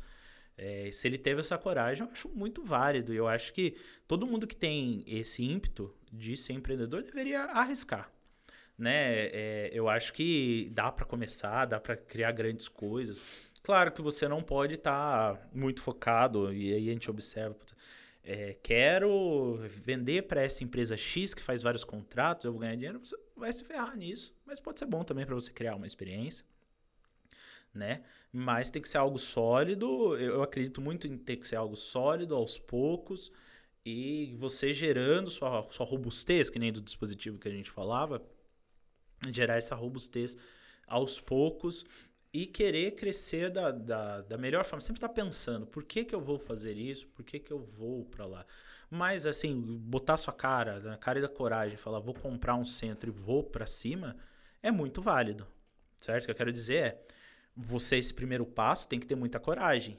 Os próximos passos, é bom que você pense um pouco antes de, de fazer para não quebrar muito a cara, né? Porque não é um jogo é barato. É um investimento alto. É, né? É, não é um jogo barato, né? A gente fala aí, um, um centrinho. É, vai... Mais de meio milhão. Se você for. Não, não, zero, né? usado. né? Vamos usado. Deve estar em 200 mil, 250 mil. É, mas é 200 mil, aí você vai comprar morsa, aí você vai comprar. É, você vai, você vai, você vai gastar 350 mil, né? Então dá esse primeiro passo, vai na coragem. Se você, no mínimo, tem para quem fornecer primeiro. Você é um amigo muito bom em algum lugar para poder fornecer. Mas depois que você fez esse primeiro investimento, que você já tá botando sua cara a tapa bem grande, você ir com, com calma, com cautela, Claro que você vai ter os seus momentos que você vai precisar é, fazer os, os investimentos é, assim, meio na loucura, né? Não dá para planejar tudo, na verdade. Porque o Brasil é muito instável. Pro, né? pro Brasil é muito instável, então você vai ter que falar, preciso de outra máquina, ir lá e comprar e se virar para pagar. Falando até nisso, hoje como que vocês planejam os investimentos na Rochelle? Fala assim, poxa vida, eu vou investir um milhão, dois milhões, meio milhão em uma máquina nova, em um presetter, em um cone, numa morsa, num can. Como que vocês fazem para pensar nesses investimentos? É, é empresa pequena, né? é, ela pode ter uma, uma maquiagem muito boa de que ela faz muitos cálculos e muita, muitas contas, mas a realidade é muito feeling. É muito feeling de, do, do que você está sentindo que precisa ou não, né? Por exemplo, o último centro que a gente comprou foi em 2019, né? Foi assim, meio de sopetão mesmo. Apareceu a oportunidade, eu olhei para meu pai olhou para minha cara, eu olhei para a cara do meu irmão, a gente olhou e falou: "Vamos". Entendeu? Até hoje é meio assim. Certo? Mas por quê? Porque a gente já tava um período é, Namorando esse centro de namorando esse centro, mas não havia oportunidade. Mas também não foi é, nada assim estabelecido com escopo. Claro que se você tivesse um escopo e tudo mais, você faria de maneira mais, mais organizada esse investimento. Mas muito no Brasil, e aí para empreender, que nem eu falei, cara e coragem, depois você vai dando os passos aos poucos. O que, que significa isso? Significa quando foi o último centro que a gente comprou? A análise foi mais ou menos assim, foi em 2014. Como que ele tá? Ele tá pago já? Não, ele já tá pago, falta duas parcelas, tá? Dá pra gente comprar outro agora? Olha, vai ser arriscando, que nem eu falei, meu, meu, meu farol baixo, eu tenho- eu tenho 3, 4 meses. Mas vamos lá, que a gente dá um jeito de ir atrás pra É pagar. tipo assim, eu compro a máquina, depois eu vou atrás do serviço. É, mais ou menos isso. é, e, e tem que ser desse jeito. Mas com muita cautela e muito pensamento, né? O- e, e aí fo- foi, foi sempre assim, né? E, então. Acho que até motiva, né? Porque você fala assim, poxa, eu tenho a máquina lá e eu preciso encher ela de serviço e É, é, sim, é o. para ela se pagar, né? É, com certeza, com certeza. Então, hoje eu eu nunca eu não faço nada sozinho, né? Eu, eu sempre tenho, no mínimo, meu pai com muita experiência, meu irmão também com mais experiência que eu. A gente sempre toma as decisões juntos. Mas você é, você quer começar, começar de um cara de 27 anos que quer começar, vende o carro e, e taca pau lá, vai. O carro não vai dar carro pra não comprar faz máquina. dinheiro, né? É, carro não faz dinheiro. Você faz, bota uma máquina lá e se vira, cara. Se quer fazer dispositivo, é, vai. Ou fazer outro tipo de produto. É, não, né? mas você, você vai apanhar de nós, vai apanhar da gente, vai apanhar dos outros, mas você vai galgando seu lugar, né? Tem, tem concorrentes meus que começaram há pouquíssimo tempo e já tem seu lugar no mercado, né? Então, é, é importante você botar a cara a tapa.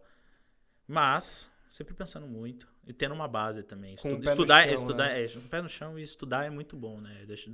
Eu acho muito importante você é, estudar, né? Que nem eu falei, eu fiz pós em DM, fiz tudo. Eu, eu acho muito, muito importante você ter esse conhecimento técnico, conhecimento técnico robusto, no, em instituições é, é, De renome, né? Assim, é, de renome, ou que sejam pelo menos muito bem estabelecidas. É, evitar um pouquinho os cursinhos online, né? Assim, a Fique Rico em dois dias, que isso não existe. É. É, o pós em ADM na, na FGV ou na não sei aonde, fala uma outra aí, no IBMEC. É, Insper. Insper, é, que o IBMEC é do Rio. O Insper, você, você não consegue pagar uma dessas, seja no, numa Exanc ou numa Facamp, que você consiga é, suportar esse investimento, mas que tenha nome, que tenha é, desse jeito. Eu acho muito importante isso aí. Eu acredito muito na educação, porque, como eu falei, abre horizontes é, muito grandes. Perfeito. E só pra finalizar, última perguntinha. Quais são os hobbies do Bruno Não tinha, Silva a, Ibrahim, pergunta Ibrahim mais, Silva? a pergunta mais difícil que poderia ter, eu Não não, sei. hobby? Não tem hobby? Deus. Tem o ver vídeo de avião, é hobby. Carreiro. Fazer funcional, fazer jogar boxe, é, lutar boxe, é, eu não Não, luto. É, lógico. que Não, é. mas eu não luto. Eu, Você eu, gosta de assistir eu, lutas? Eu, também, eu treino só, né? Já, já viu uns vídeos meus aí. Tem uns Não dá, vídeos. não Eu dá dou umas porradonas. não. Eu dou umas porradonas legal no, no, no treinador lá, né? Mas é. Videogame, joga algum jogo, joga Não, jogo de cara, tabuleiro. É, eu não, não jogo. É, é, eu gosto bastante de carro, né? Mas é, de formas. de não de, de pilotar nem nada, né? São investimentos muito altos que eu não tenho como fazer para fazer pilotagem, nem de carro, nem de avião, mas é. Nos meus, nos meus horas vagas, eu tô sempre vendo um, um vídeo do, do Lito, do Aero e, Aero. e, e, e aí eu jogando, é, lutando boxe, não, treinando boxe, né? Nunca, nunca fiz sparring, apesar de ter vontade. Então é um cara que, que gosta aí do mercado aeroespacial, de aeronaves e... É, eu aprendi a gostar na pandemia, né? Mas é, acho muito louco. E se tivesse pro lado de mecânica, talvez eu iria gostar também, mas não, existe, né? Existe só o Titans, Titans of CNC. CNC. É, que, que É, nós gostaríamos de fazer algo parecido, né? Só, infelizmente, nos falta tempo e uma empresa. É, A Rochelle, uma estrutura, ah, aí, achamos uma solução para o Achamos uma empresa que pode É, se deixar a gente conseguir. gravar lá. É, com certeza, é possível. Tem turno de sábado e domingo? Tá, turno de sábado só hora extra. No domingo não. Oh, Olha, temos aí um... A gente vai, chega nos parceiros, Já- pede já- ferramenta, pede Já que tudo. já que estamos fazendo patrocínio, e ó, o Paga Nós aí, libera as máquinas pra gente fazer uns E- vídeos. E você vai conseguir um cupomzinho de desconto. Ah, sim, é importante. Não. É Todo mundo verdade. tem que ter alguma, Tem, alguém... tem, que ter, tem que ter alguma coisa, Tem que né? ter alguma então, coisa. se é o cliente falar que, que me ouviu aqui, gostou e tudo mais, é, tem aí uns 5 a 10% de desconto, Aí, depende do, ó, do, do é. pacote. Quando você ligar lá e ele mesmo, ele falou que quando as meninas É. não estão pra atender, você falar com o Bruno, ó, te ouvi no Cavaco Cash, É, quero isso 5%, hein? Não, não É, 10, 10, já joga 10 aí já. É. E eu ia falar mais alguma coisa, mas eu acabei esquecendo. Mas acho que é isso. Então, a gente já conseguiu pegar uma visão geral. Você quer fazer mais Ótimo. alguma pergunta? Não, na verdade agradecer, Bruno. A gente sabe da, da correria, da, da agenda, essa disponibilidade de vir domingo aqui com a gente. Peço Sim. desculpa já, é, porque a gente remar, precisou remarcar, né? Mas Sim. acho que conseguimos explicar os motivos. Não, sem, E sem a gente problema. agradece. Eu não a- desculparia, não. Eu não desculparia, não. Não, eu tava lá, eu tinha desistido, né? O cara, porque ele é um cara educado, né? Ele não vai É. te xingar aqui na frente de todo mundo, né? E graças a Deus ele xingou você. E quando ele falou comigo, ele tava mais calmo. Não, não xinguei, A não. gente, a gente agradece a, a disponibilidade, foi muito, ficou muito esclarecido para nós e acredito que para nossa audiência do, da importância de um dispositivo de fixação e desse papel que a, a nossa intenção no Cavaco Cash é promover a indústria brasileira a conhecer os fornecedores no âmbito global e usar os fornecedores para pensar numa melhor solução, para ser mais competitivo, para trazer mais negócio para a indústria nacional. Então, por exemplo, o cara tá usinando lá, tá sofrendo com um dispositivo, é, tá tendo que desenvolver manual. É, não, chama um especialista de dispositivo, convida a Rochelle para ir lá bater Uhum. um papo, fazer uma visita e entender como ele pode ser mais produtivo, gastar menos ferramenta, produzir mais rápido e trazer mais negócio para a indústria nacional. isso então, mesmo. obrigado pela presença aqui Não, conosco. tá? Obrigado, eu que agradeço. Agradeço a oportunidade de a gente conversar. A gente já conversa bastante fora da, da- das, Das câmeras, câmeras, aqui, né? mas eu acho bem, bem legal. Eu acho que todo mundo é, deveria poder ter essa oportunidade, ouvir os podcasts. Eu acho muito legal. Eu gostei bastante dos que foram até agora. Talvez é, é, não muito na realidade de, de alguns, mas outros sim. O- por exemplo, que eu falei, o, o anterior a esse que está em divulgação agora é o que eu, que eu mais estou ouvindo, estou gostando, saber a história dos meus fornecedores também. Então, fica aí é, o agradecimento da Rochelle e do Bruno para poder contar um pouquinho da minha história, poder contar um pouquinho de como eu cheguei lá e o que a gente faz. Eu, obrigado, Cavaco Cast, obrigado, Bruno, obrigado, Lucas, obrigado, Vinícius. Valeu. É, mais ou menos porque o áudio, né, Vinícius? É. Tá ok? Tá ok dessa vez? editor, O meu também? trabalho. O editor tá, tá complicado. É, e hoje, hoje a gente vai lançar a segunda parte lá do Ah, legal. podcast com o pessoal da Shunk. E acho que é isso. Só pra mais uma coisa. Você comentou das duas vagas. Você quer que o pessoal mande pro nosso e-mail? Você quer que a gente. A gente tem um o e-mail, é contato? vagas.rochelle.com.br. Pode mandar lá, quem tiver experiência na região de Sorocaba, né? Sorocaba, Votorantim. Boa. Então, Perfeito. pessoal, vendas arroba rochelle.com. Não, vagas. Vagas. Vagas? É, não existe Ele e-mail falou vendas. vendas, não falou? Ele falou vagas. Vagas, Falei vagas. cedo. Não, mas não Vagas, existe o e-mail arroba- vendas, eu ia bater e voltar. É, vagas, arroba rochelle.com.br Fresador ferramenteiro, ferramen- convencional e ajudante geral. de ajudante geral. Perfeito. Maravilha, perfeito. Tá joia. Então, pessoal, acho que é isso. A gente está finalizando. De novo, Bruno, muito obrigado aí pela, pela sua participação. E vamos que tem mais. Vamos que tem mais e temos aí um lugar pra fazer uns vídeos aí. É, isso daí Não, agora a gente vai convite- tratar em convite- off. É, o convite se estende, sim, se for, tá, tá, tá no ar. Perfeito. Na Ótimo. estrutura a gente já tem. É, porque é, é- realmente é bacana. Esse bate-papo é legal, é engrandecedor, mas se a gente conseguir também gerar conteúdo e material prático, igual o Lucas falou, um exemplo besta. A gente pode pegar uma ferramenta e falar, olha, aumenta o avanço aí para você ver que nessa condição você pode ter um ganho de vida útil de ferramentas. Essas coisinhas, ela agrega muito e também faz parte da audiência que a gente está buscando. A gente busca quem está saindo do Senai, quem está entrando na indústria, pessoal de área mais operacional para saber como que um diretor de empresa pensa, o que espera. Então é um material que vai agregar bastante aí no nosso portfólio. Legal. Então, você já se comprometeu ao vivo e a internet não perdoa. Não. Maravilha. Beleza? Valeu. Tá joia. Pessoal, obrigado e a gente se Obrigado. vê aí no próximo CavacoCast. Maravilha. Valeu. Valeu.